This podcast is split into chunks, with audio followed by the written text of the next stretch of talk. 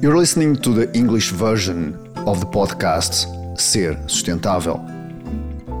My name is Lourenço de Azevedo, and I'm the host of this show. I bring here people and practices that uh, contribute for sustainability and uh, personal regeneration.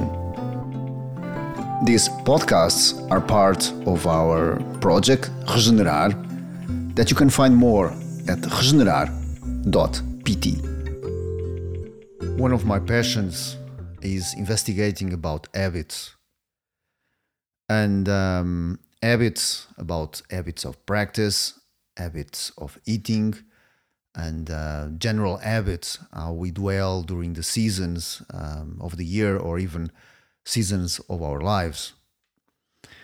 And, and, there is this kind of tendency that is related not only um, to the habits but to, to pro- procrastination.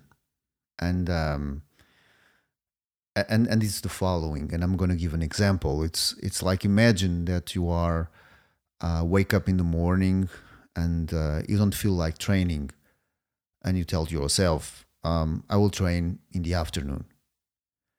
But then we maybe the ones that train with some regular uh, in their lives, they will uh, figure out that most of the times this does not come true. I say in the morning that I just postpone the training, that I won't train now because I will train in the afternoon and um, this maybe never happens because in the afternoon there is another things to do and and and the afternoon goes by and the training also so this uh, we can bring this to other aspects in our lives and um, regarding to looking to our lives and thinking that they are going to be like this in the future. I'm gonna think that uh, maybe I'm, i I won't do now um, start to doing uh, qigong classes or yoga classes because uh, I will do them in in the future when I retired. But then retirement comes and the yoga classes don't never happen or the qigong classes never happen. So this we can take our lives like this and think also in that sense that our lives will be the same as now that uh, we'll be happy forever or this condition won't change. And um, the conversation today is with Julien Gryp. It's my guest today. And um, Julien, for me, is one of uh, the persons that um, can defy this concept that uh, a thing that we see that is now uh, won't be the same uh, in the future. And Julien, as he will tell on his, his interview, uh, will talk about how he, in his life, uh, was um, somehow ruled by addiction until almost his middle 20s, and uh, how he shift his life in a way that is more sustainable and, and, and somehow in the regenerative way as he entered uh, a Buddhist monastery in Thailand.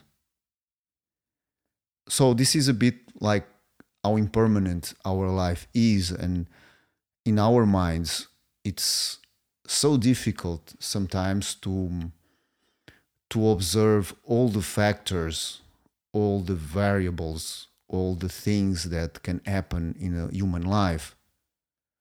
I think my life will be like this, but then something comes and, and, and just changes it. But uh, we can see this in, and most of the people see this, and uh, in, in, the sense that uh, all things are good and then will become bad.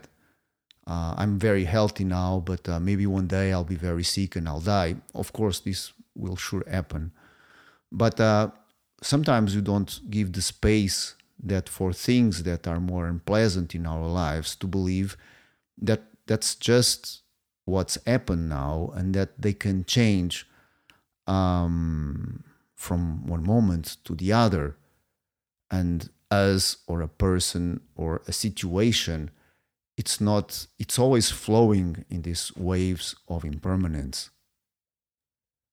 So in this interview um, Julien explores his uh, his path, how he just um, created not only uh, a path for uh, a new life, and, and we're going to talk about this idea of new life during the, um, the, the, our conversation, how he just created this path for new life, but how it could also create this path for other people that also were struggling with addiction.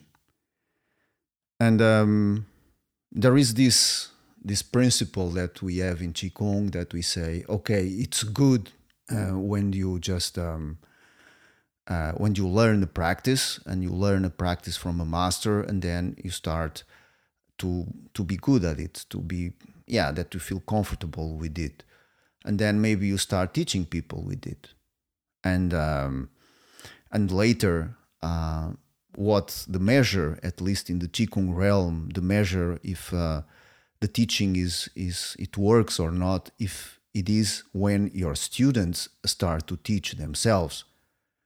When you are taught you teach someone and then the other person starts to teach and julien could do this. He was taught uh, about meditation and he was ordained a monk uh, after he left the temple. And he taught other people somehow to have uh, a new life and or a more sustainable life.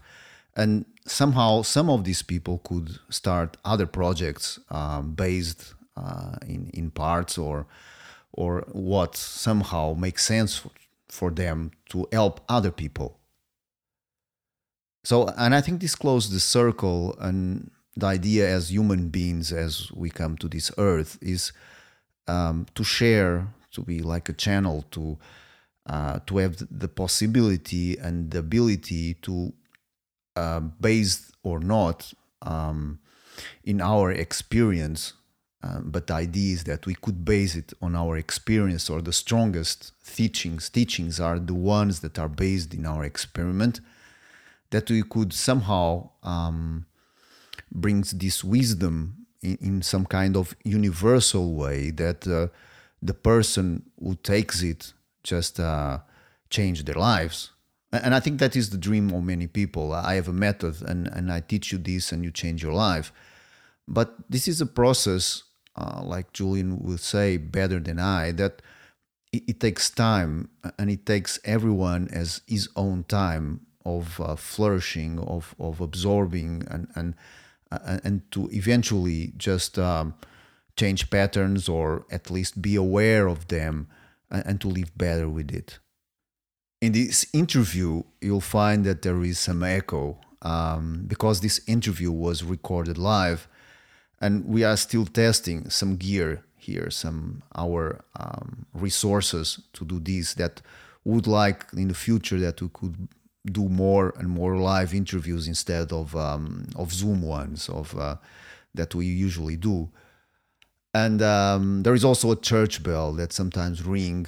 And in parts of the interview, we use it as a mindful practice bell that made us stop and, and, and, and breathe in as, as the interview went on.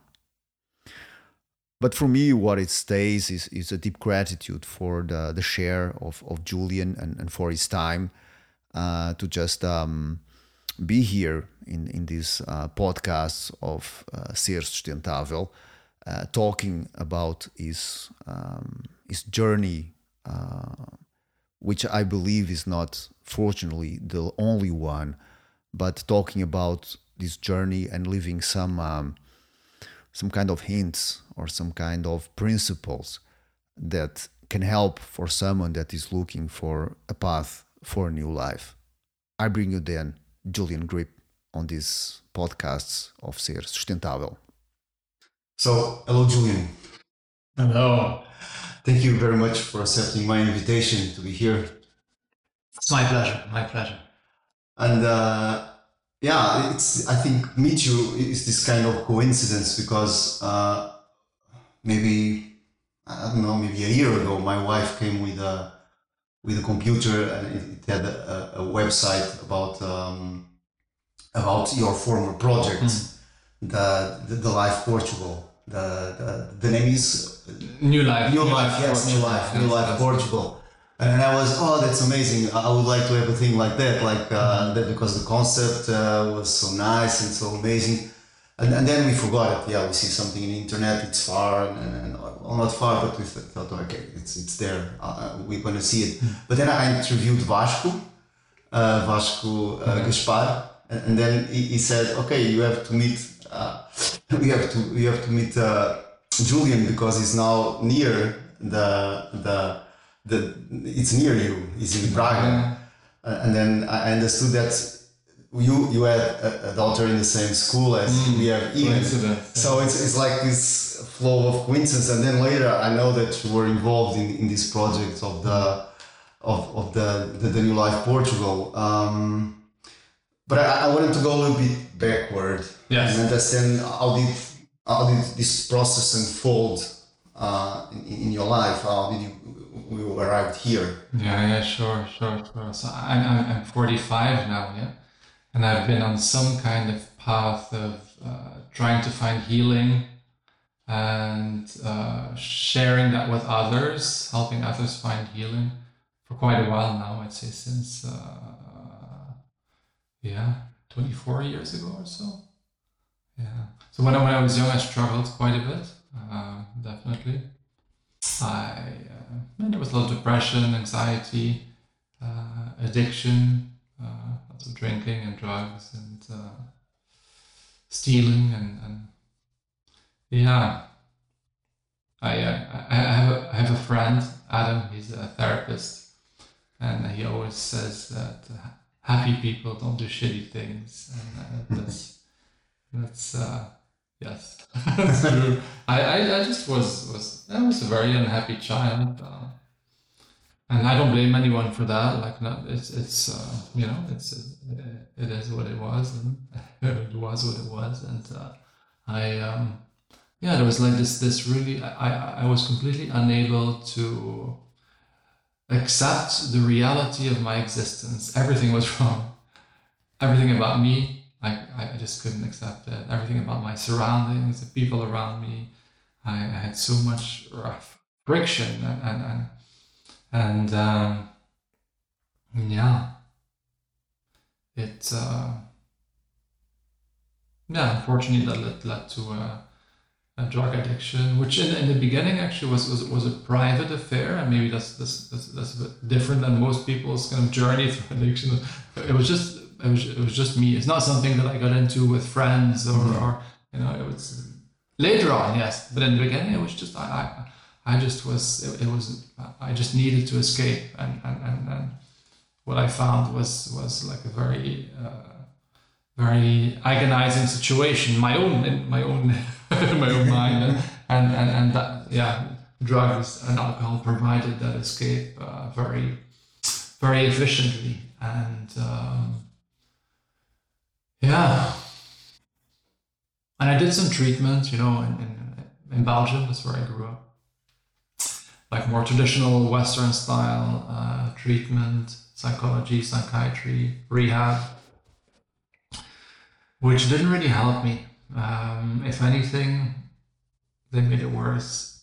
And uh, yeah, it's uh, yeah, and it was just downhill from there making a huge mess, and yeah, actually causing a lot of suffering for my parents and for my friends and my brothers and, and yeah i think that's the the part i str- still struggle with the most how much i made people who loved me and supported me uh, suffer so much um, mm-hmm. there's something there's some cruelty there that you know no matter how much therapy you do no matter how much inner work it's, it's it still feels like mm-hmm. quite raw um, because I was old enough, I I, I, I, sh- I should have known better at that age, uh, and uh, yeah, and I, I, I definitely didn't grow up in, in, in a religious family, or definitely not. but at some point, my father he uh, he found out about the Buddhist monastery in Thailand where where they offer a detox program that's very different. It has a bit the name of, of you know if, if all else fails, that's where you bring them. You know, that's the last mm-hmm. stuff. I think my father he found out about that through a tennis teacher actually that I had when I was young, and he, he became a tour like a tour operator. And part of the tours that he did in Thailand, they went to that monastery to visit the, to see the ceremony. I'll, I'll talk about that in a bit. Um, yeah, it's quite weird actually that they did that as part of a touristic uh, tour. And um, yeah, I, I seized that opportunity without, um, to be honest, I wasn't motivated at all. I mean, I thought, I, I really burned all my bridges with, with everyone in Belgium. There was really nothing left for me other than either to go to prison or an overdose or, yeah. And, um, so no motivation, definitely. I, I, I went there thinking, okay, my father will bring me there. I'll just be there for a couple of days and then escape to Bangkok and continue my life of, uh, you know, drugs, alcohol, clubs there. Mm. And um, yeah, but it didn't. Um, it turned out turned out very differently. I I, I would say oh, already in the first days there, I felt uh, I felt a big change. Um, I, I it was really the first time in my life that I felt inspired mm. to to change something about my life, and that I sensed that even just sensing that there's a possibility, you know, that that I think I I was so stuck in. in, in, in, in the way I was kind of living my life, it was very hard for me to conceive of, of a different, like like another outcome.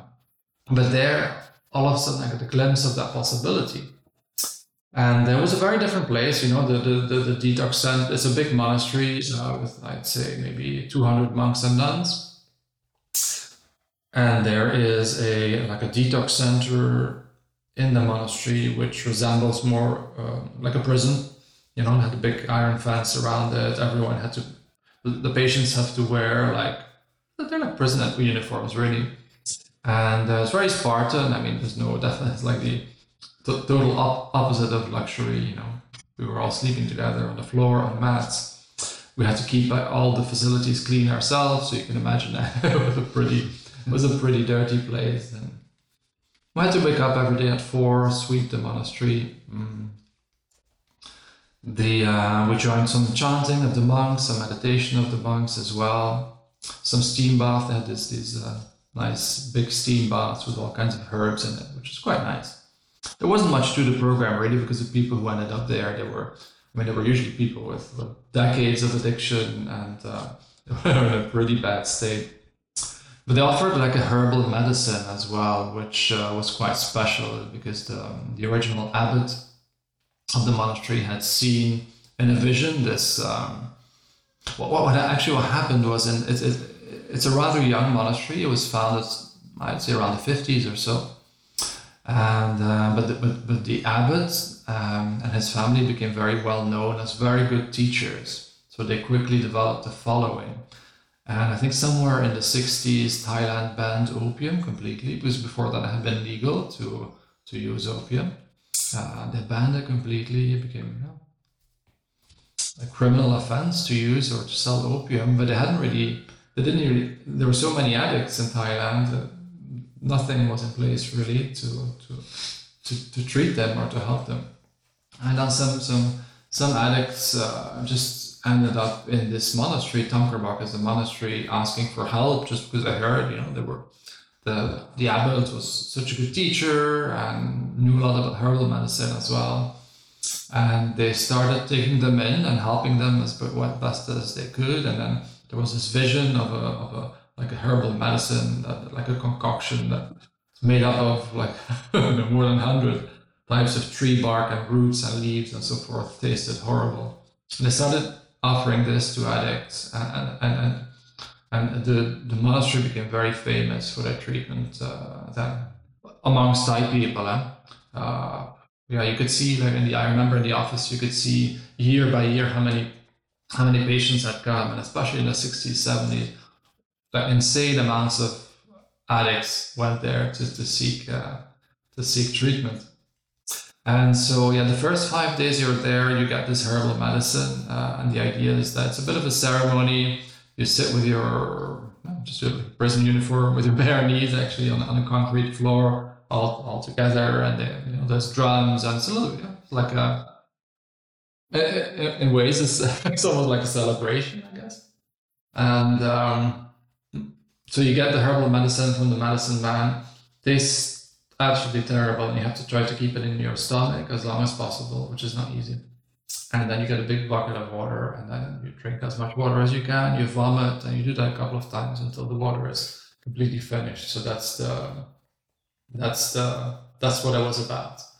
There's definitely no no psychedelic or no hallucinations or so uh, as the you know the, the, very popular now but that, that's you know it's it's it was meant to it was meant to be a like a a detox you know mm-hmm. and um yeah, so so I did that for the first five days. Um, actually, I did it much more. You could, you could also choose to do it more and uh, and often uh, because uh, you know sometimes school buses of children came there to the monastery as part of some kind of drug prevention program. So they would come there with the whole school, hundreds of children, and they, they would witness the the vomiting just as like for educational purposes.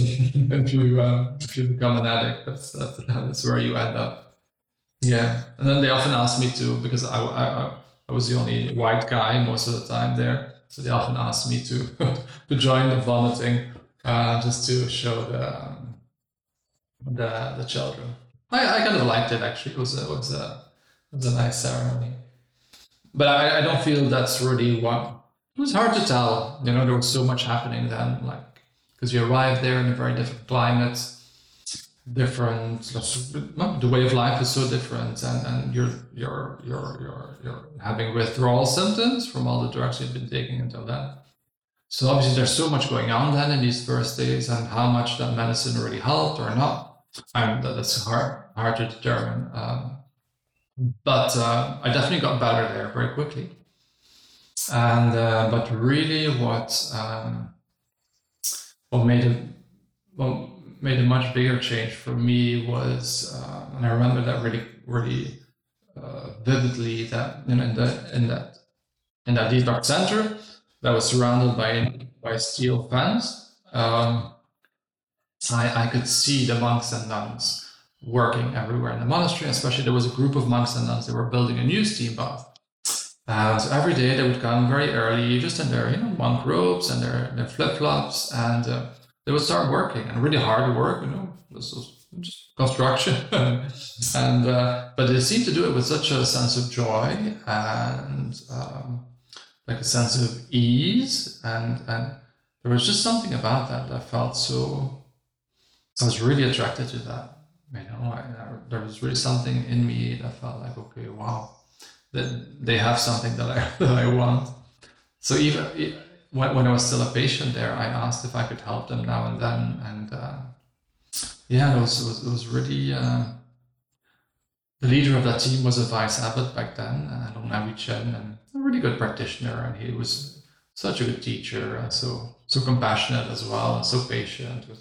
I mean, I, I was still a huge mess, and uh, I can't say that I was really contributing much to the construction process. I was just picking a big mess out of the. But, you know, they just laughed, and then when I left, they just took it all down and they did it again. And then, then the next day, I went back, and uh, it was really nice to work as well. Um, doing some physical work, I really liked that. But it was mostly that there was just something about that kind of joy and and and, and the patience and the just that deliberate like the mindfulness for, with which they were working and I, I um, so somewhere there I decided I, I, wanted to ordain as a monk. That felt like um, I, I, did have a very very um, strong sense that I never wanted to go back to the life that I had before, um, and I, I was very aware that these patterns, not just of the addiction and the lying and the stealing, uh, there was a lot going on there and I really felt how how deeply all of that was ingrained into my into my nervous system, and I thought it would it would take a long time, you know, to heal. And I definitely didn't, didn't want to go back to causing so much suffering for the people uh, that loved me. And uh, yeah, so I decided to ordain. was was It wasn't easy because they, they, at that time, they didn't like foreigners ordaining. They had some problems in the past. Um, anyway, after begging, they, they allowed me to ordain. Then I stayed there for uh, eight years, so from my 24 years old until 32 which was a really amazing time, uh, very special, um, very, very special. Um, strange, it almost feels like a different life, you know, after, feels like a different life now. It's, uh, it's hard to imagine now how, how, how much time I spent there and, uh, yeah, how different life was there. Um, it was a very special monastery. Um, yeah, in some ways life there was hard you know we worked a lot we every day we worked a lot like 10 11 hours a day that we practiced a lot of course and there's a chanting um, there's a lot of rules to that you have to follow. You have to wear robes um, you have to sleep on the ground in a kuti small hut. Uh, celibacy of course. Uh, we ate only once a day. Only what like seven in the morning was the only meal and after that only water. Um, yeah, we couldn't use any means of transportation too, which means uh, you're basically confined to the monastery. If you go to have to go to the hospital, that's a two hour, two hour walk to, the hospital, and uh, yeah, I saw other people struggling with it, and I, I understand that. But for, for some reason, for me, it really made a lot of sense. It felt like the perfect answer to to the things I had been struggling with, and uh, yes, it was easy for me. It felt like monastic life was uh, I don't know something I was meant to do. It was really I, I did, yeah I really liked it a lot, and I was, I was very lucky that there was um, I I I didn't feel very attracted to like construction work to be honest, but, but there was also uh, a big kitchen there because they cooked every day for for 200 people back then even more because there were soldiers that stationed there as well for they had a refugee camp and uh, like a Hmong refugee camp on the monastery and uh, anyway, we made we made a lot of uh, a lot of food, and, and uh, I was uh, I started by helping out there a bit. But the main chef, which was a really wonderful nun, Yai Li, and uh, she she had been doing that for very many many decades. She was really she was 83, I think, when I when I arrived there. So she was ready to to retire, and uh, she she taught me during months and months. She taught me everything that she knew about Thai cooking uh, and she knew a lot, you know, she's really a fantastic cook. And I was really happy to learn. I really loved it. I really loved the cooking. Uh, it was um, mm, every day. Like there's no weekend every day. I know I had to wake up quite early because we, we ate at seven in the morning. So the actual actual preparation is between like three thirty and, and seven. And then during the day you do like the mise en place, like you know, everything is cut and washed and prepared and so forth.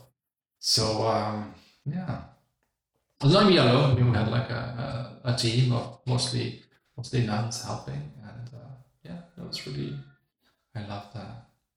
And the meditation, of course, which was really difficult for me, but um, I did with that as well. I felt like oh, there, there's I really need to I need to master this, um, and um, yeah, especially after after all the after having abused my body and my mind for so long, my mind was so messy. So even just trying to trying to focus uh, was so hard, you know, so hard. But you know, bit by bit, I I, I learned, and, and, and it was uh, definitely a big part of my my my recovery. But I would say. Um, like the most important thing for me there was was to find a a community and a sense of belonging, which was something that I had never really um, felt in my life, you know. And um, that was just a fantastic feeling of, of, being part of a community and you know doing rituals and practicing together, but also working hard together. Uh, surrounded by people whose values you're really aligned with. There's something very, very special and really powerful about that, and uh, very soothing. And it's like it, it provides a really strong foundation for all the other work that is then done to, to, to rest on. And uh, yeah, hard to hard to articulate how special it feels to be part of a community and. Uh, but but yeah, I think in many ways it made, makes sense when you look at our history as human beings on the planet, where I can't remember, maybe 88 or 90, 98% of our time, we actually lived in communities of hunter gatherers. And, and, and so it's normal that we are some, somehow, our, our nervous system is, is wired to, to thrive in, in, in that context, you know, and that, that's, yeah, I, I, I really sense that. There was such a different way of being and, and, and it really allowed to, uh, yeah, for the meditation and all the, it, really enhanced all of that. And um, for me, that was the main, the, the big, the big thing. You know what I found there, the, the belonging. More than that, even through the work that we did.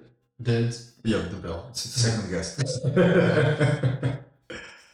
but I don't think it's, it's far away, I guess. Yeah. The bell. Yeah, it's not too loud. It's not too loud. Yeah.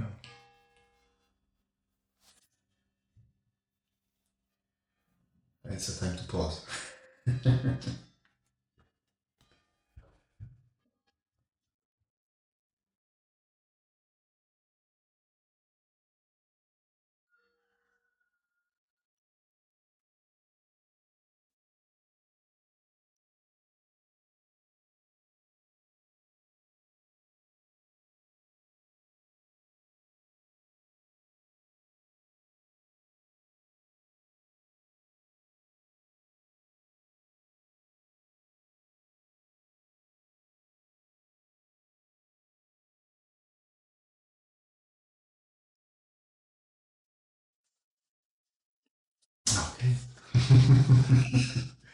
it's nice to take a break. Um, so yeah, it's also about a sense of purpose and meaning, uh, which is so important. Yeah, more than um, yeah.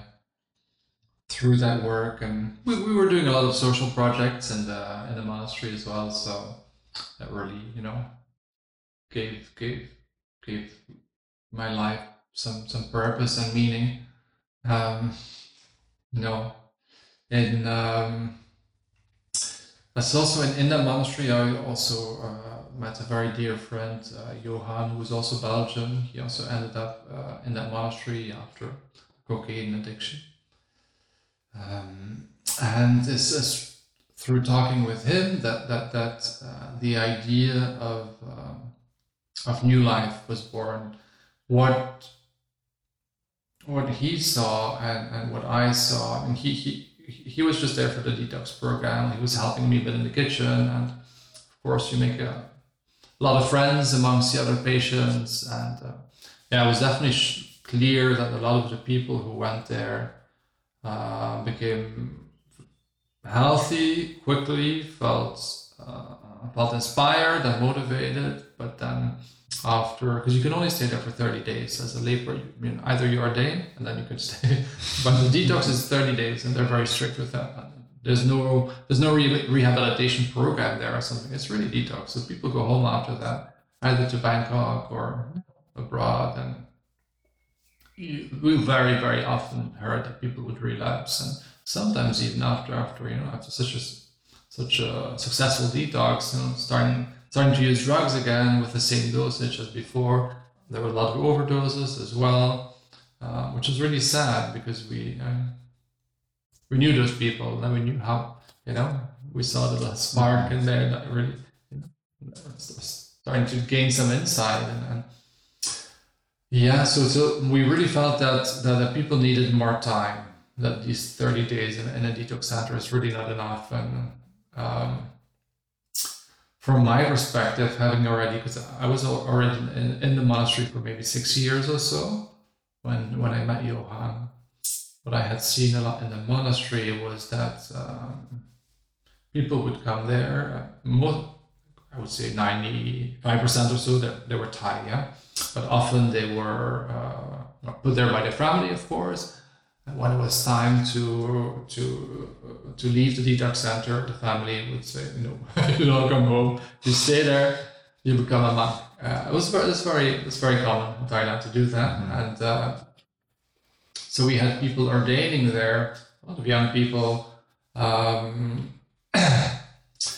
but a lot of them were really uh, were, were carrying a lot of wounds, uh, trauma, had a very difficult background in, in, their childhood, and and to, to put people like that in in in in a, in a context where they're asked to meditate a lot, where they're asked to be part of a monastic community, I saw that that that, that was often often led to very dysfunctional behavior and dysfunctional dynamics within the community because with especially without any proper mental health treatment uh, meditation can just become like I think what do you call it like spiritual bypassing like, mm-hmm. or could become another thing to kind of repress everything and, uh, and especially putting these people in the monastic community which which um, you know, sometimes when you when you when I talk about my past in a monastery, people have all these kind of kind of ideas or, or, or kind of visions about how calm and peaceful, and especially in Thailand with the beautiful weather and the nice nature, and Thai people are so kind and so smiley. You know, people people have this mm-hmm. this almost like paradise-like vision of, of a monastery, which it definitely is not. It's it's it's it's um, yeah yeah, so so uh, often would people would refer to that. Oh, that's not real life, you know. But actually, it was much much more. I, I thought it was much more more real than because it, like a monastic community where you work where for example 200 people are living and working constantly together it's really like a pressure cooker and everything gets gets gets gets magnified you know and, and, then again when you have people in in, the mix that you know true really struggling with their mental health because of past experiences, it, it, it can become dysfunctional very easily. And, and, and so that's too, that's where we felt that there was, no matter how much we liked what we, you know, it changed my life and it, it, mm-hmm. it saved me really.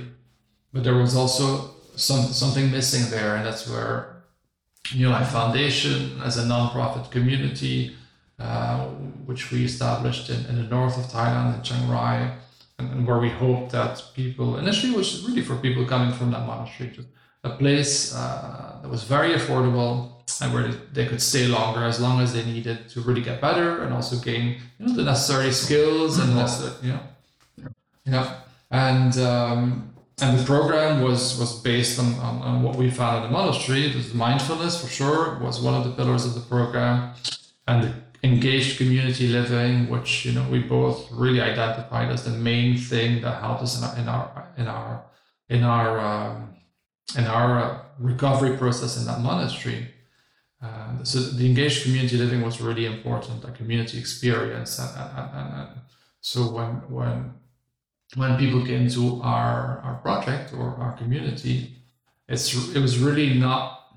Uh, the dynamics were definitely not like of, of, a, of a patient coming there to pay money to receive treatment, to be treated. It's it's a, we really wanted it to be a community of people who everyone had something to, to offer and everyone had something to learn and we shared with each other and so it, was of course you know that's the third third component and the third pillar you know mindfulness you have community the third component was like support by mental health professionals. So we had coaches and psychologists um, s- supporting people through their healing process, through workshops, through, through group therapy, process group, and one-on-one counseling and coaching. And that was really, uh, yeah. So that became the model of New Life. Um, yeah. And the first years, I think with any organization, it was it was it was difficult. You know, we didn't really know anyone in that field, or we had no experience, and so it was was it was difficult, but uh, we sensed that there was such a huge need out there. Also from our own experience, because you know, in most countries, I'm sure here in Portugal as well, you it's easy to find clinical treatment if, if you want to if you want psychiatric care. There's there's there's ways for you to easily access that. I think, mm-hmm. and uh, definitely in Belgium as well. And uh, if if on the other hand, if you want to go to a meditation retreat or something, or a yoga retreat, or a spa or wellness, I mean, there's yeah. thousands out there. Some of them are expensive, of course, but you can find find find affordable ones as well.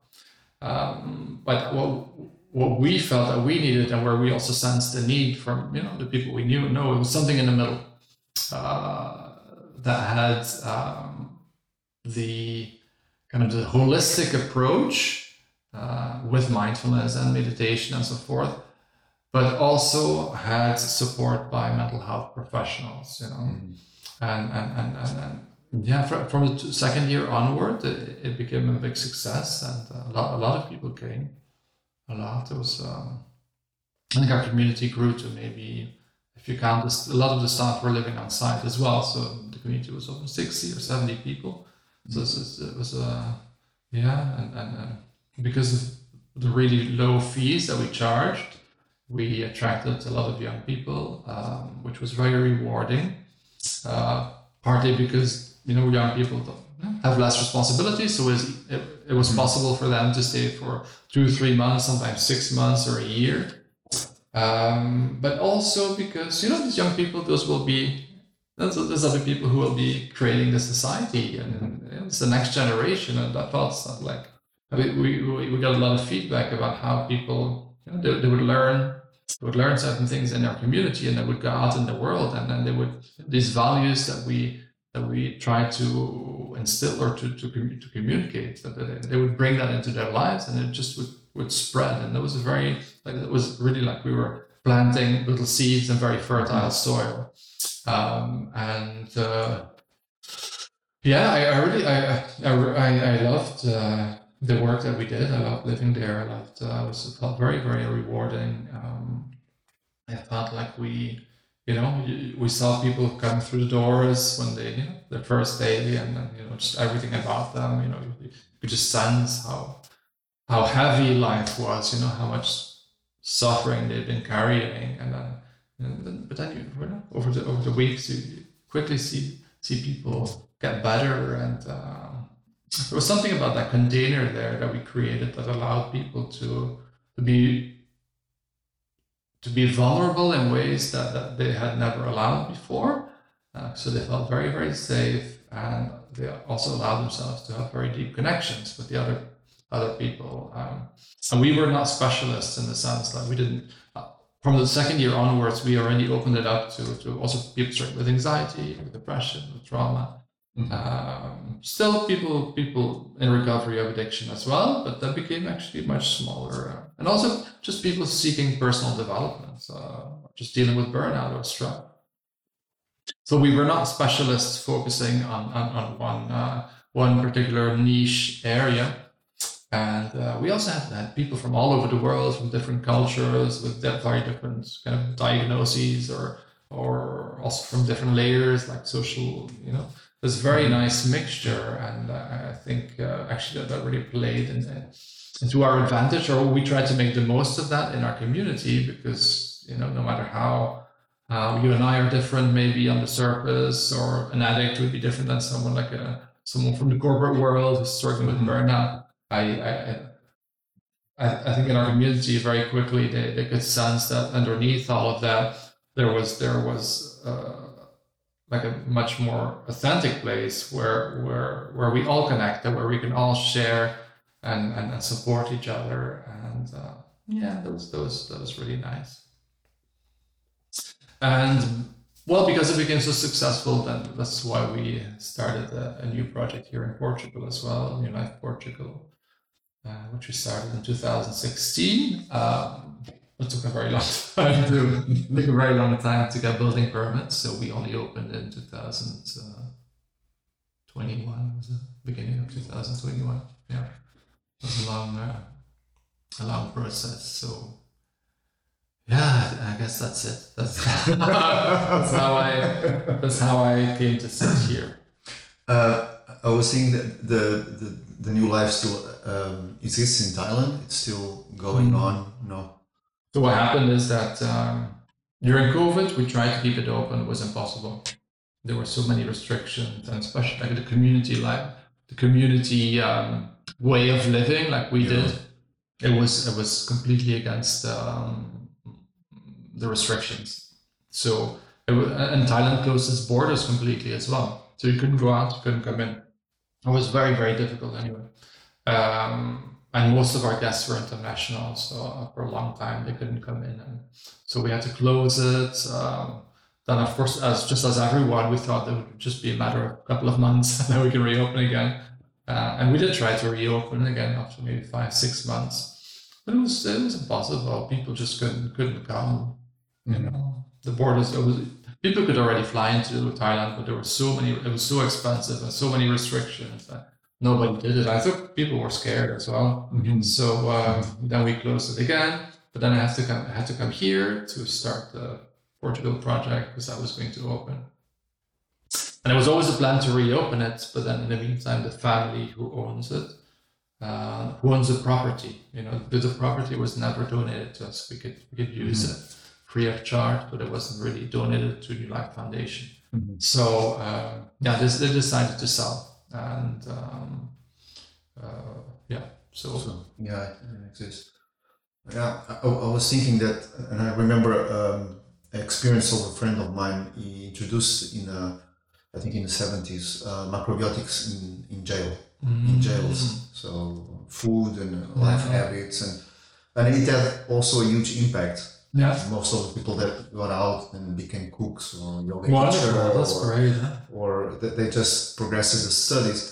And I, I was remember this experiment as like meditation or, or these kind of practices are like the last last thing that you'll find Mm. like uh, the most the less probable thing to be used but then when you use it works so well Mm. like uh, okay to teach macrobiotics in, in the jail why so but then it works so well or why teach meditation to addicts but then it Mm. works so well Interesting. yeah. Did, did you reflect about this? How, meditation uh, works in this kind of um, because you work with the nature of the mind in the meditation. You try to understand the mind, and at least in my understanding. And um, have you had, do you have any kind of of uh, yeah principles or theory in the sense how this can be so changing? It's just a meditation. It's a community. What does it?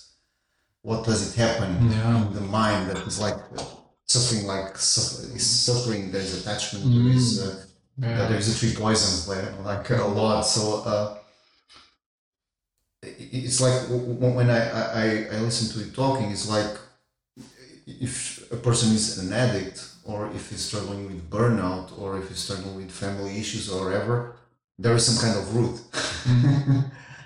and then it doesn't matter how how you name it, but there is some principles to Yeah. a healthy mind. I don't know Mhm. if this makes sense. Yeah, yeah, yeah. Yeah, yeah, there was a lot. Uh, maybe going back to the beginning where you say, okay, it's, it's the last thing uh, that that is often the last thing that is proposed, and, and it's quite hard to communicate about it. I think that's what you. Or, or the last the last thing that you would expect. Yeah, wow. Yeah, that's very interesting because I would. I mean, if, if you would have told me in Belgium, you know, you know what you have to do, the answer to your problem is you have to be part of a monastic community and you have to spend your life working and meditating. I I, I, I, would, have thought that, that that's that's the craziest thing ever. I mean, I, I definitely wasn't religious, and the idea of living in a like in a, in a religious community, so, that would, that would, that I would now I would have never done that. I would feel so much aversion to that, and, and uh, I, I, mean, it, it, and it wouldn't have made logical sense that, that the answer to my problem was meditation and being in community and um, and uh, and that that's always been a little bit of the challenge also for I mean, New Life New, New Life grew mostly through word of mouth. I mean, we, we had a great program, it was very affordable. Also, then in 2010, there wasn't you know the huge boom of yoga retreats and meditation Mhm. retreats hadn't happened yet. So we we and what we did was quite unique. So it grew by word of mouth, uh, which, is- which is great for an organization. Uh, but at, at a certain point, especially when we came here to Portugal, we had to make more efforts, like marketing efforts and so forth, and PR efforts. And and, and, and what what I found there is that mindfulness is easier to communicate about now. I mean, mindfulness. uh, you got you have mindfulness everywhere now, in the army, in prisons, everywhere. So in schools, so it's it's more commonly accepted that it's that it's uh, that, that it's an, an effective tool to to help uh, to help the mind, but um, uh, communicating communicating about community, I that, that's much much harder. Um, because it, it, can have all kinds of you know talk to people about community. Um, definitely for people maybe like a little bit older generation, maybe my parents or so when talk about community, they would think about like the communes, like hippie commune new age commune and stuff stuff like that, and, and you know it's it's it's it's it's starting to run different. I, you can see it in, in, in marketing language, like of, of companies and service and practice. The, the, the, word community pops up much more now. Mm-hmm. So it, maybe it's, it's easier now, but yeah, that's definitely a, a component that I always found hard to to articulate without people, you know, getting getting very skeptical, you know, about it. But uh, yeah, and then to bring to bring the question back to uh, what how, how why is it that um, something um, as seemingly simple as, as meditation can help so much? For example like with addiction um, i um,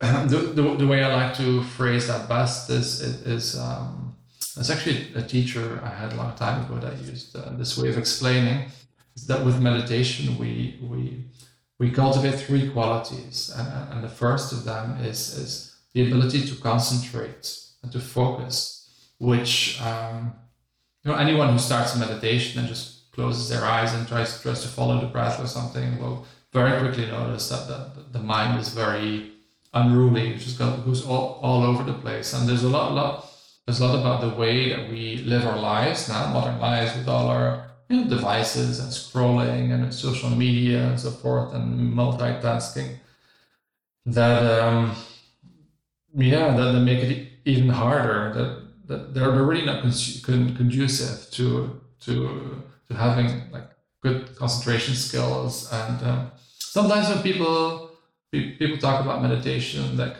that concentration part is maybe not uh,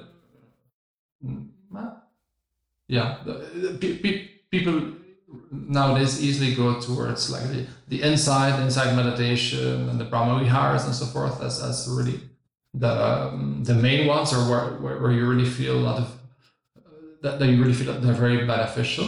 But i think just learning to concentrate in itself is a fantastic skill because anything that you do in life if you can concentrate even in your relationship if you can focus and you can concentrate definitely in your work or your hobbies or anything being able to concentrate is such a useful skill.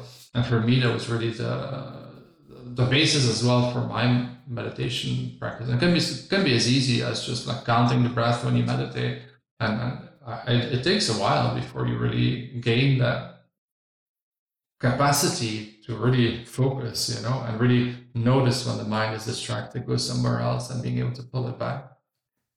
So that's that's already very uh, beneficial and and then on top of that you have the the quality of clarity where you where, where you learn to really keep track of what happens um, around you and in your body moment to moment. You know what you're thinking you know what you're feeling you know what kind of mental images you have.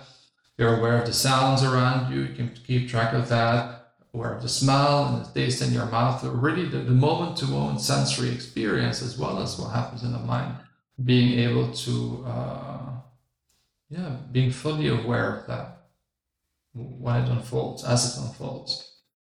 But then the most important quality is the, is the quality of equanimity, where, where, where, where we learn to, you know, when you when you're you can focus and you have you have you can keep track of everything, like the whole sensory experience the thoughts in the mind, the mental images, the, the, the smells and the, and the sounds, being able to to focus on that without interfering with it, you know, just just going going against the habitual patterns of trying to to control that or to you know just being able to follow it with with equanimity. I think it's, it's Pema Chodron who has a nice definition of equanimity.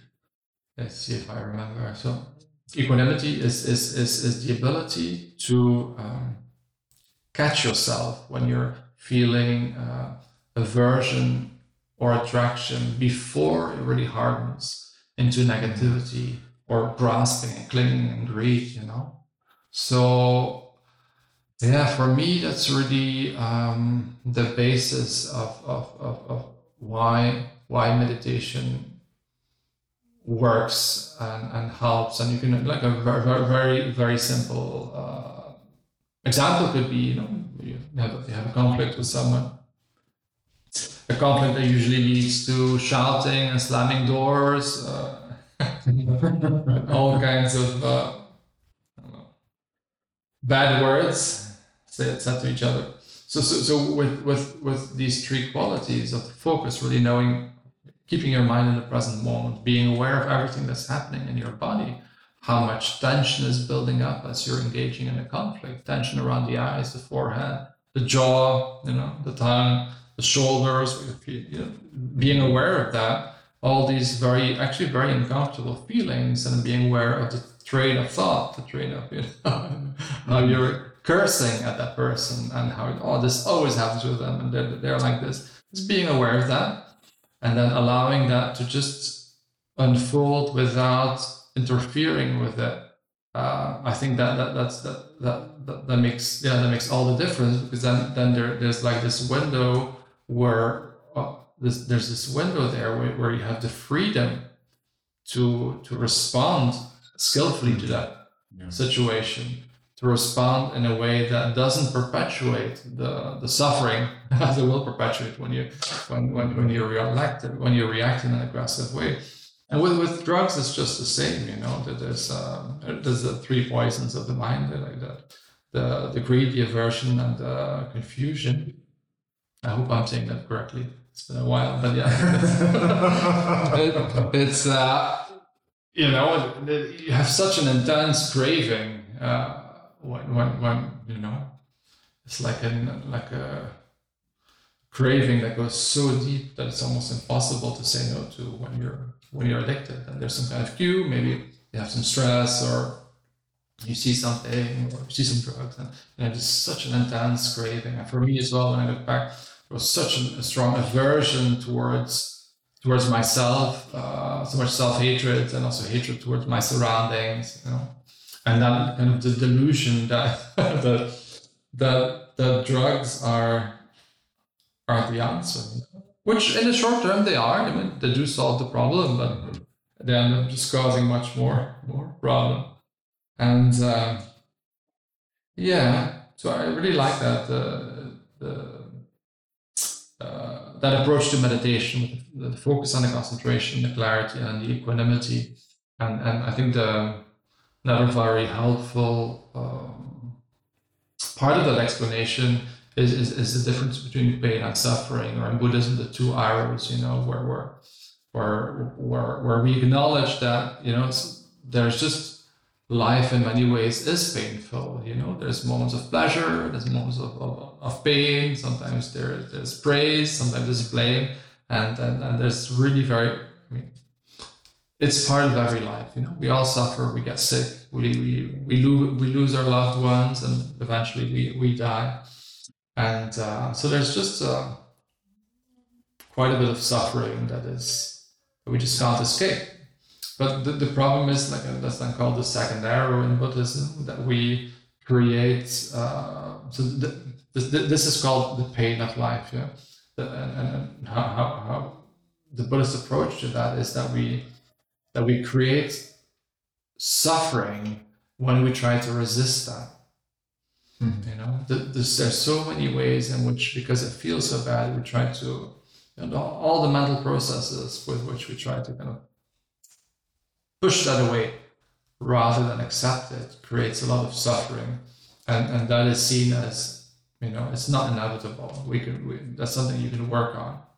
You know, so, so through the practice of meditation, it's really about learning to embrace life mm-hmm. and not, but not just the ups of life, the ups and downs of life, to really uh, embrace that. And uh, yeah, and, and, in that way, and again, that's not my phrase, I, can't remember who said it, but meditation is really a perfect antidote to, to the habits of the mind of making life much more difficult and miserable than it really needs to be.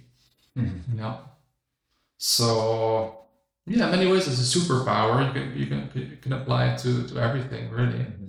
and uh, yeah, and, and, it's quite uh, accessible nowadays. There's so many apps. There's so many retreats as well. Mm-hmm. And it's learning to meditate is important. Like the work that you do is, it's you know, really, I think it has the potential to for everyone to be become a superpower. Yeah, you, you brought at least for me, you brought some issues that I, I address in This I remember to read some some book about uh, the medicine Buddha Mhm. uh, by Lama Zopa Rinpoche, Mhm. and it was explaining that when a person is sick, the first thing to to do is to uh, guard his attention. So his Mhm. attention must be somehow uh, uh, well cared because it's the most important uh, asset that we have is the attention, the ability to be concentrated. Like like you said, it's and it's quite today we see this is quite drained in the maybe in the middle of the morning the um, the bell again.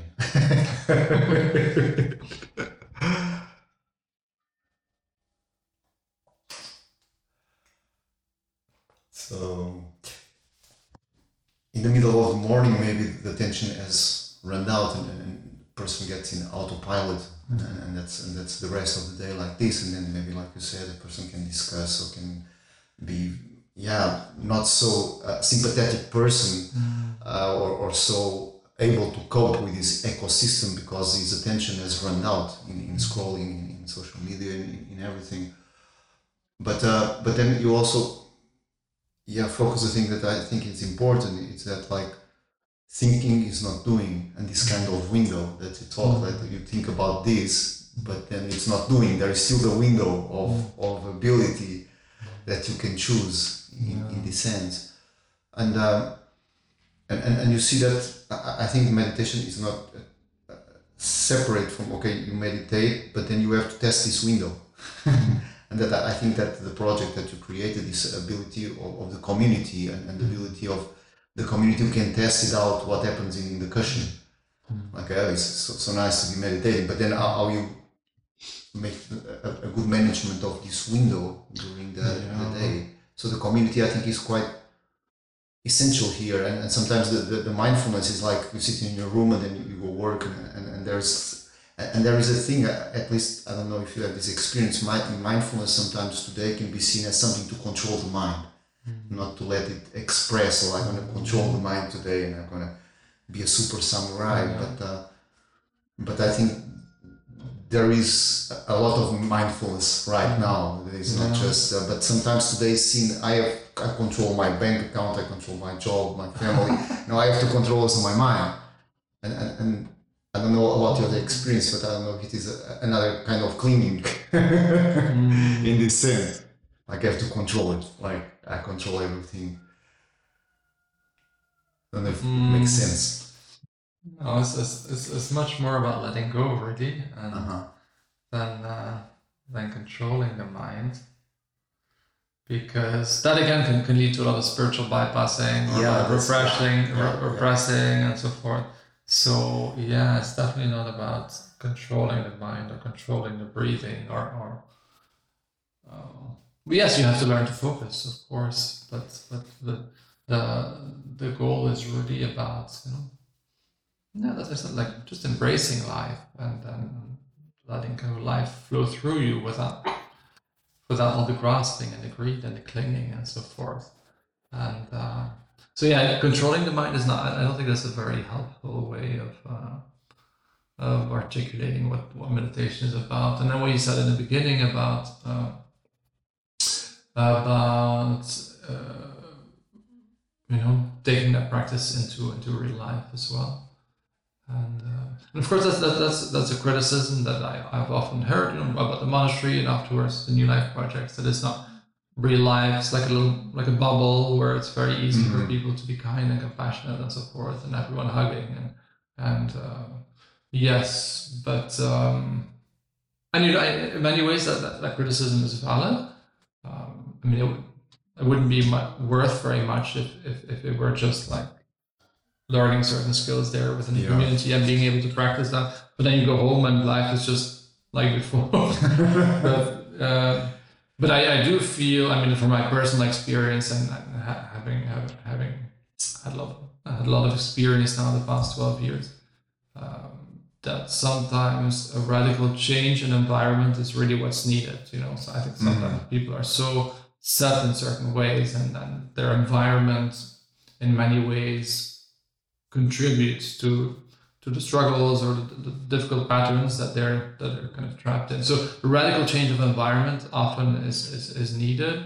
I also think it need, that it takes time. You know, you you really, you really can't if, if, if yeah if, if you, you know, whatever whatever the habits or the patterns are that you've that you that you've been building you know, for maybe for decades. You know, just meditating with an app for ten minutes a day or or or, or or you know going to a retreat for a week. It's, it's a beginning, but can, I mean that you know I, I think something much more intense is needed often. often. Mm-hmm. And uh, I just from from from I mean there's, there's been so much uh, research now also by neurologists and that, that really really uh, shows that it's, it's possible to change the pathways. And even at an older age it's possible to change these, these the, the pathways in our brain that that that that that, that, that hold this kind of whatever unhelpful behavior or or thought processes we have is possible to change them. And meditation is a really good good good good tool for it. Um, but the idea in, in a community is also to, to learn to to practice that to practice that within a safe context you know a context of, of engaged community living and belonging and, a place where you can be really vulnerable. So you can experiment with the insights. Um, yeah. And, and that's that's another thing. Maybe I, I left that out uh, when I talked about meditation, especially with these three three steps of, of concentration, clarity, and equanimity. That on top of that, um, to go back to the the example of you know us having a fight, for example, and, okay, you're, you're really aware of everything that happens in your body and and you don't have to react. You can just respond wisely. You can take a breath and you can you can you know, respond in a way that that doesn't exacerbate. Um, but also there's there there there can be a moment of insight as well. I mean that would be be the next step, a moment of insight. Like okay, well, why why why am I so upset? I mean, is there some kind of trauma that's being reactivated? Is it something about my own past or my own thinking that I see reflected here in this person? Is, is it actually much more about me than it is about the, per- the other person? So yeah, and I think that that's that's uh, yeah when, when when you can get to to that stage that that's really where where you know things can start changing uh, very deeply. Mm-hmm.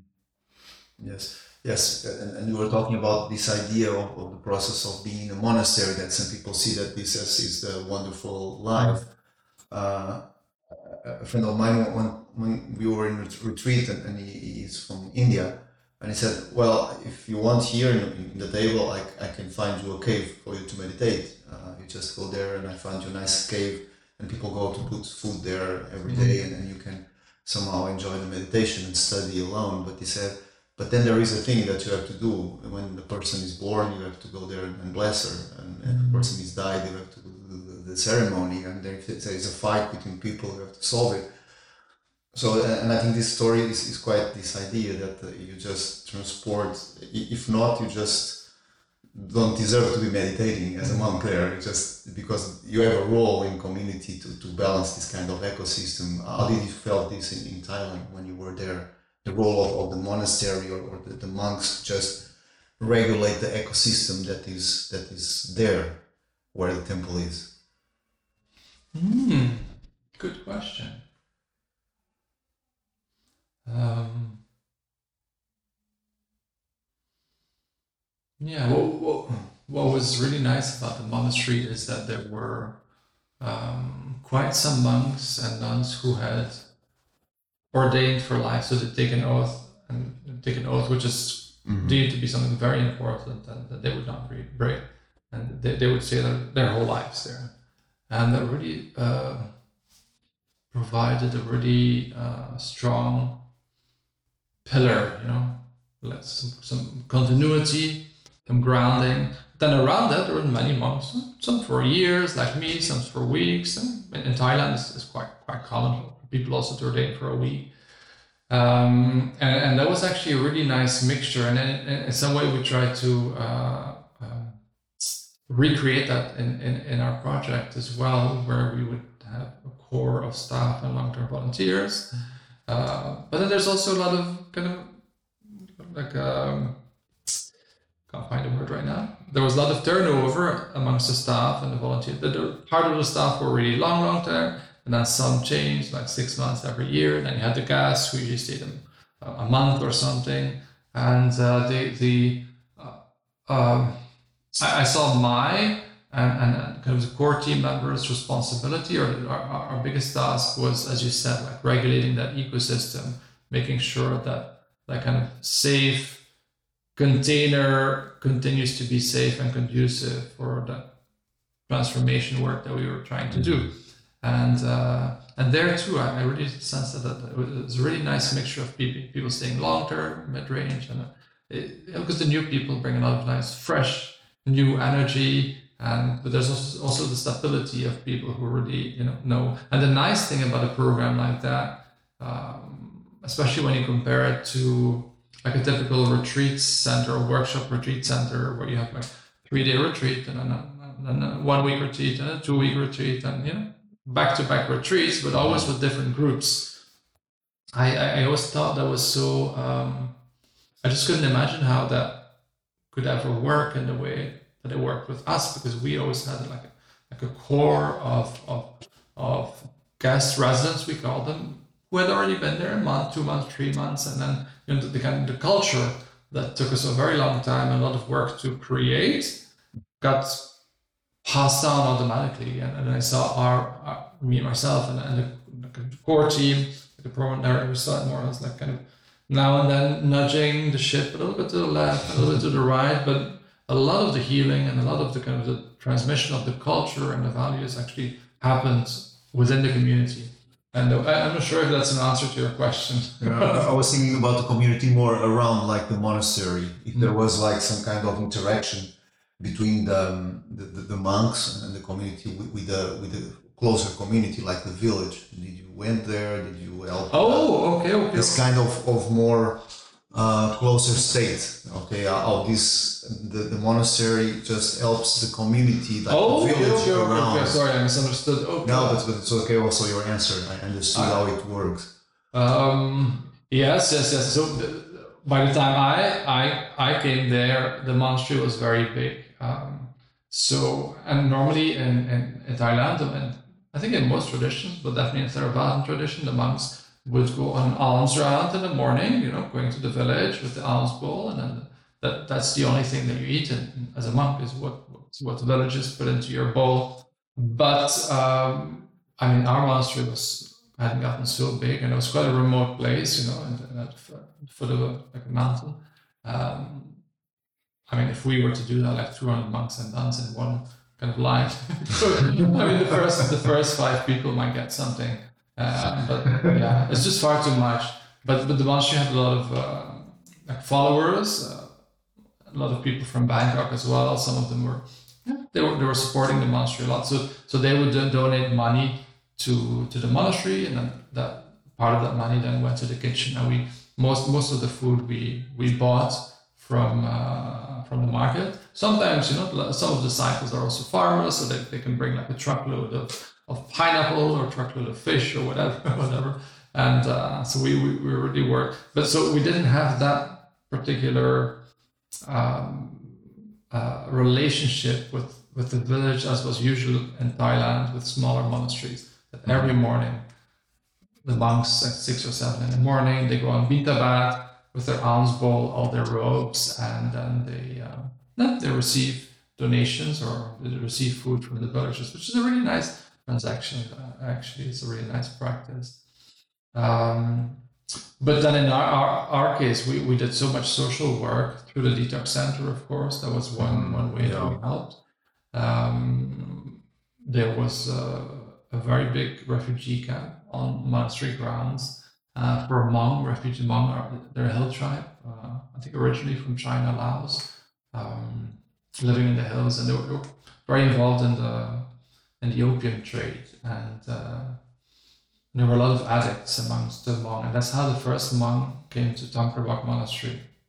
Um, and then and they brought more and more and more, and and and, and they, they they kind of just stayed there, and uh, yeah, and it became a very I think when I arrived there were like fifteen thousand or so Hmong, uh, and there was some some deal uh, with the United Nations and with America that all of them would be relocated to Wisconsin, uh, and that was considered to be uh, a great deal. I mean, it was very so.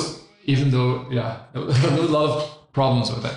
The army had to come in to help and make a big fan because it was just getting out of hand. So so many so many Hmong were, were coming there just hoping to then get uh, and uh, so yeah, and there was a lot of poverty and uh, so part of our work was also just to support the the the refugees, the the Hmong refugees. They I think they had uh, during the war they had supported the Americans um, in Laos, and then that's why they that's why they all uh, became refugees and ended up in Thailand. You know, once the communist re- regime started in Laos.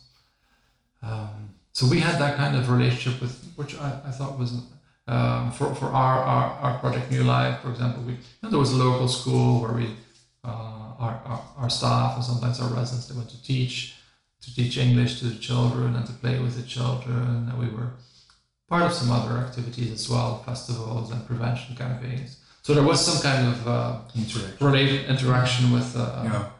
yeah. Yeah. I was thinking, and it's some kind of, of, of curiosity of mine because I, I work with nutrition. How how it is to live eight years with just a meal a day. Hmm.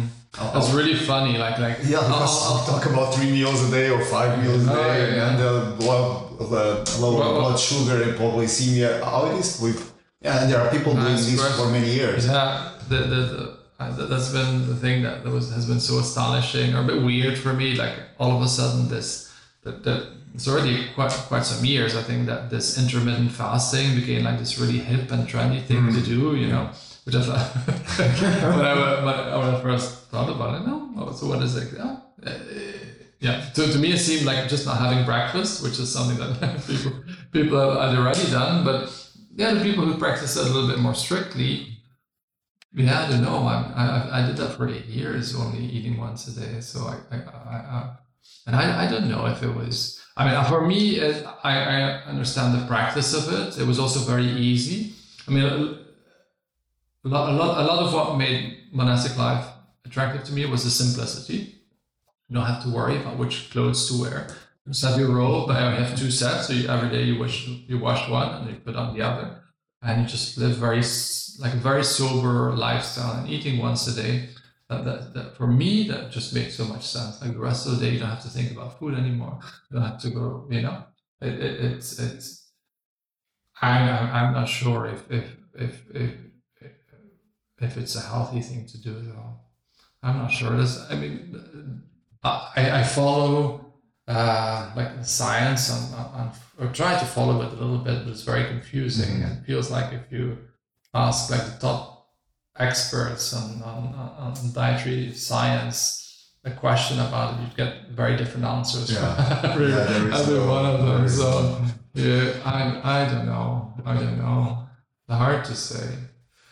Hard to say to what to what extent that. Uh, There was a philosopher in Japan that he said you should eat according with your own dream. That's the only thing that you should. Uh, yeah, According with your own? with your own dream. mm, what kind of dream do you have? If you maybe travel, maybe you need light food, and, and maybe if you are maybe more seated and working concentration, maybe you need to use a bit more salt in the food, more concentrated stuff, more cooked, so you just more concentrated. So you said that, and, and I, I- I also, uh, um, yeah, I just underline what you said. There is not uh, uh, um, a right way to eat, but this idea of the food as a dream. What is your dream? You want to be a super athlete, so maybe you need a lot of calories maybe you want to be seated, maybe you just choose another food. Uh, and and I, I think this is much more empowering, yeah. but it's also more challenging because I have to understand what's my dream first. what do I want to do in my life? And, and, and use the food according uh, with my with my needs. Mm. So, but uh, and, and it's a bit like this in a monastery. Maybe use the food according to the dream of of, of what you're living there Yeah. with, with the setup, and that's why I, I did vipassana for for yeah just uh, just ten days. But but after five days or so, it's quite well. It's quite Yeah. easy. Just they do two meals a day. But anyway, it's, it's quite easy to to get on with it. So it's it's really this. Maybe there's yeah this idea of the dream for, for me it makes sense. What what are you doing? It's what you eat Mhm. somehow. Yeah. So um, then uh, how it went in Portugal in the sense that um, uh, did it work so well as, as in, in Thailand in terms of people going there? You said that there was not so easy to just put people going Ah. to to the New Life Project Portugal, but how did people at least react in Portugal to, to, to, to this this setup? Where there is meditation, there is community, there is uh, also specialized medical care there, and coaches and something. Uh, How, how it was accepted by it was more like more Portuguese or more people from abroad. What uh, what people came to to, to, to be there in, in the project that you created at that time. Mm.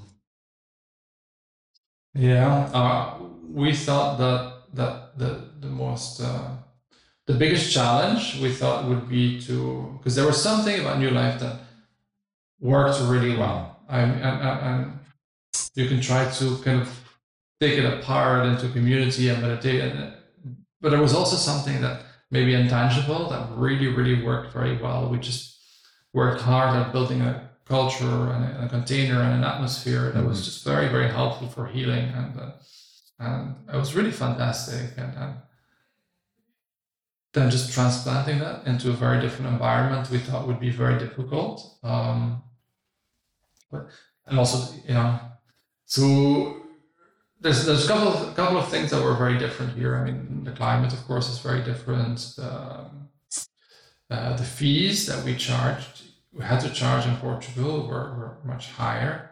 Um, than in it was hard in Thailand. Part of the part of the program was offered by volunteers. We worked like with volunteers. We did fundraising because it, it was a registered charity. Um, and then here in Portugal, we followed more like a social enterprise model. We're working with volunteers. The regulations around that was far uh, was impossible, and, and also the cost of living in, in Portugal is very different than in Thailand.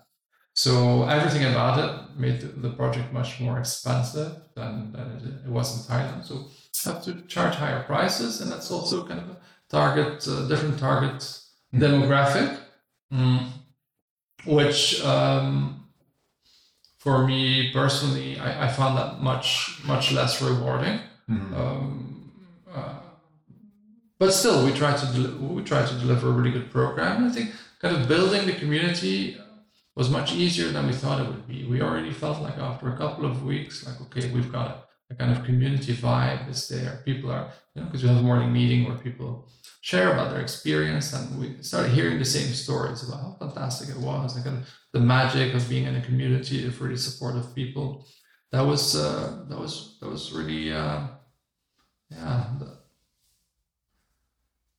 that that worked very well. I think the program was was, and in some ways also even better than in, because it's it's sometimes when you're running an organization, you kind of get set in your ways, and and and you know you can have a different idea. Let's do this. Let's try this. But then there's always people say, oh no no no we can't. It, you you just get really set in your ways, and it's hard to hard to envision envision very different. Uh, answers uh, to certain specific problems. Then you start from zero, from scratch again, building the program, then you can say, okay, well, this and this and this and this wasn't working very well, so we're doing it completely differently.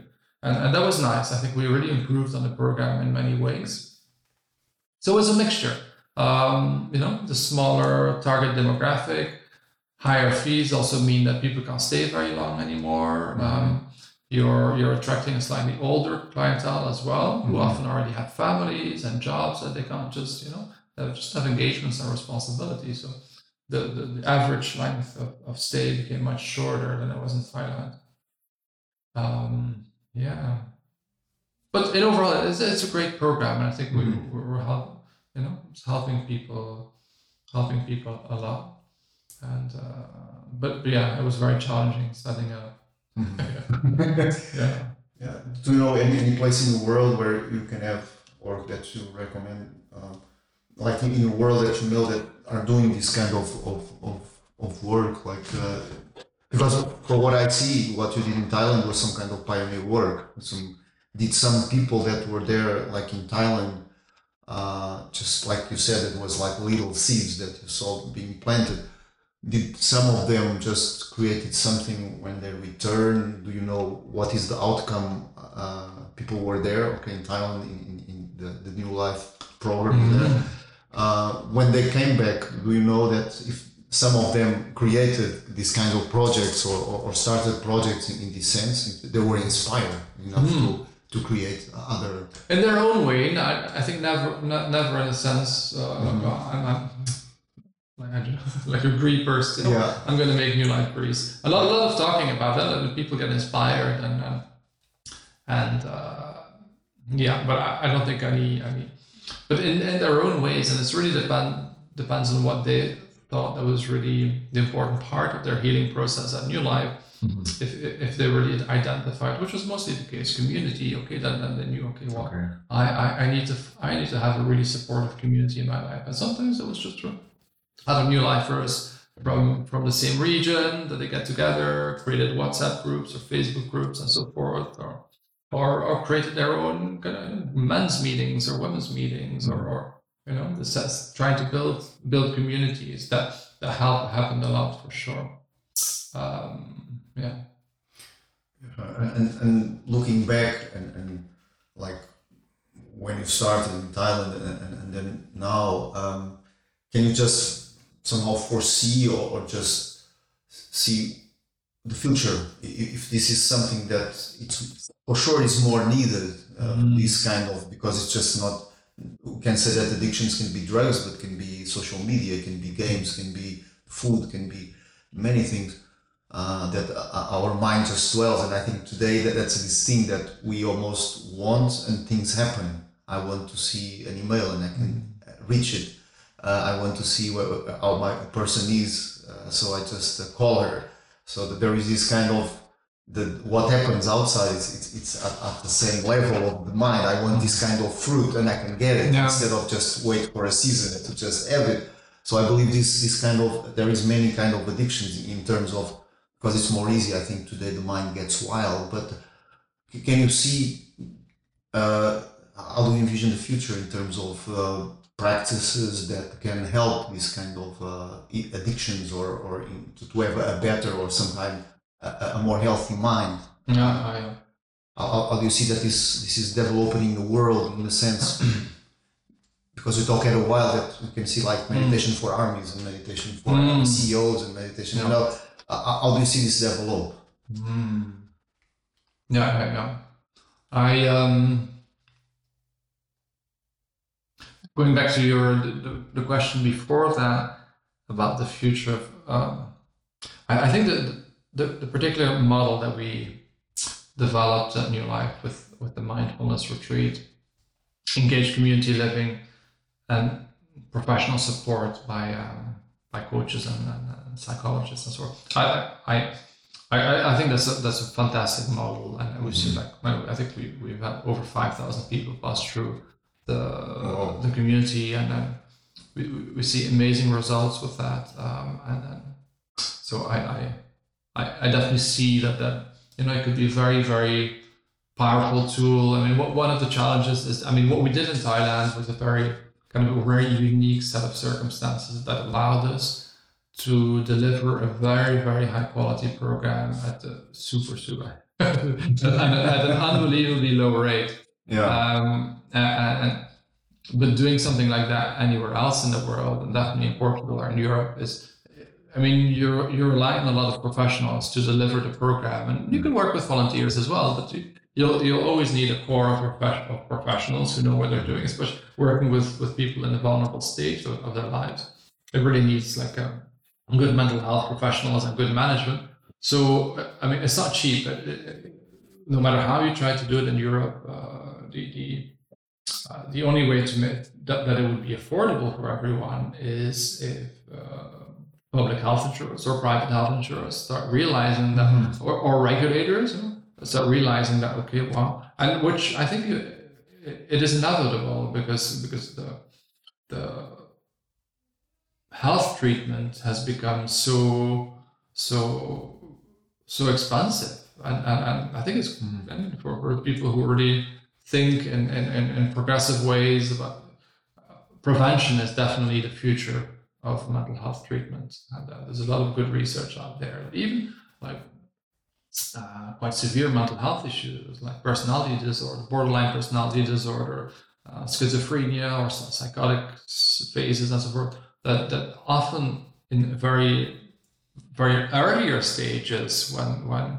when when when when, behavior is still very not, dysfunctional people is, people are still just no, normal members of society they it, it, if the prevention measures become uh, are offered soon enough that that that these these illnesses don't de- develop um, so I, I really feel that that, that um, yeah, on, on, on, the level of prevention, uh, I think a lot more more means will become available to to create projects like ours uh, in in the framework of, of, of prevention rather than waiting until someone is so burned out or so depressed or or you know that that, that the only answer then is far from pharmacological treatment and, and really long-term psychotherapy and, and, all of that is very expensive and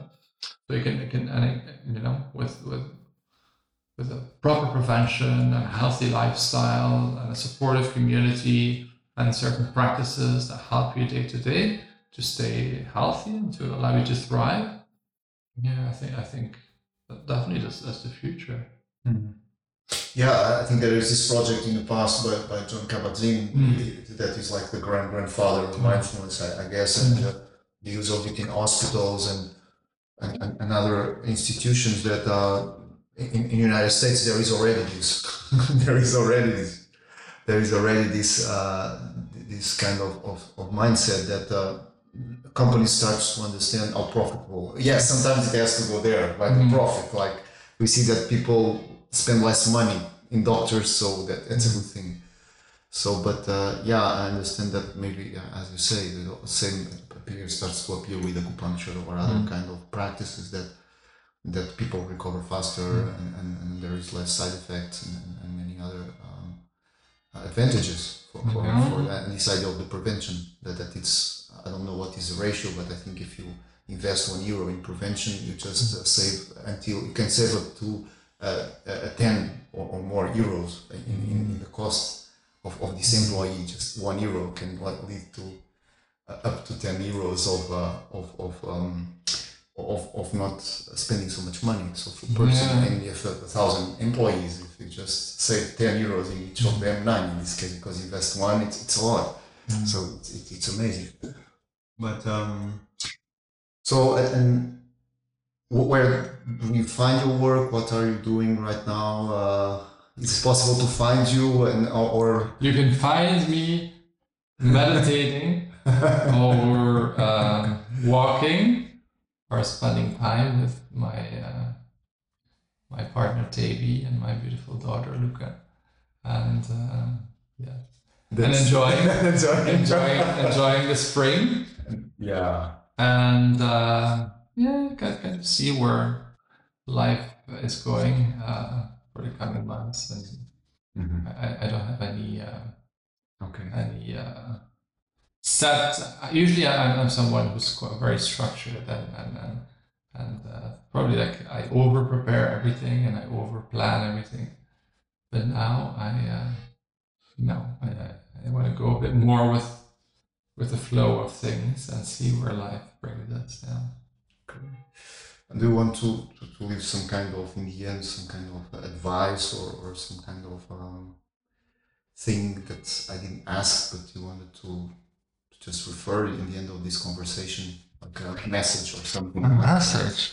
A message. In terms like, for example, if uh, someone is uh, listening to this and, is struggling with addiction, what kind mm-hmm. of addiction it is, or, or if he's starting to meditate uh, and want to know uh, what uh, how, how, can you get resources or um, if you just wish to there is still uh, mm. some time Yeah. Yeah. I mean, for, for me, what, what, what definitely saved me was, was the realization that it would take time. You know, that, that there's really no quick fixes. There's no, there's no, I think many people now are in, really into uh, psychedelics and mm. really having a moment now. And, and, of course, it's very attractive, you know, it's, um, it promises to, yeah. to be like an instantaneous cure already, which and I'm, I'm sure a lot of the research points out that, that they, they can be helpful, but I don't believe in the in the quick fixes. I, I think um, things like that need time. So even with the help of certain certain psychedelics or or, or pharmacological treatment, it, it, it, it yeah it takes time. There's a lot of inner work to be done, and it, it's not rocket science or it's not not like but but yeah, really um, finding a practice that mm-hmm. feels good for you, you know, with uh, and a community. Oh, because because practicing alone with with like alone with with just with like a meditation timer or a meditation app, um, it's something, but uh, you mm-hmm. know. I, th- I think you need to commit some kind of community of, of like-minded people around you um, it would be hard to keep up the motivation otherwise. And um, yeah, yeah, so maybe that was a bit too much. But yeah, it takes time and it takes community. It, it takes um, it takes support. You know. Okay, Julien, thank you very much. Thank you, here. thank you, Lorenzo, for, for the invitation. My pleasure. it was very nice to be here, uh, listening to, to, to all this yeah, all this travel uh, mm-hmm. and, and all these possibilities about not only meditation, but I think it's more the possibility that meditation can give us, mm-hmm. not so much what, yeah, yeah. It's, it's, that what it can empowers us um, to, to, to help us to live, to, to live in this uh, ecosystem that is life. So. Thank you very much. Once thank more. you. Thank you. Thank you for listening to the Ser Sustentável podcasts. If you want uh, to keep supporting our projects, so we keep uh, creating interviews and inviting people that uh, we think that they make a difference in the world, please I invite you to leave a review on Apple Podcasts or Spotify, and you can choose from one to five stars. Thank you very much for supporting our project.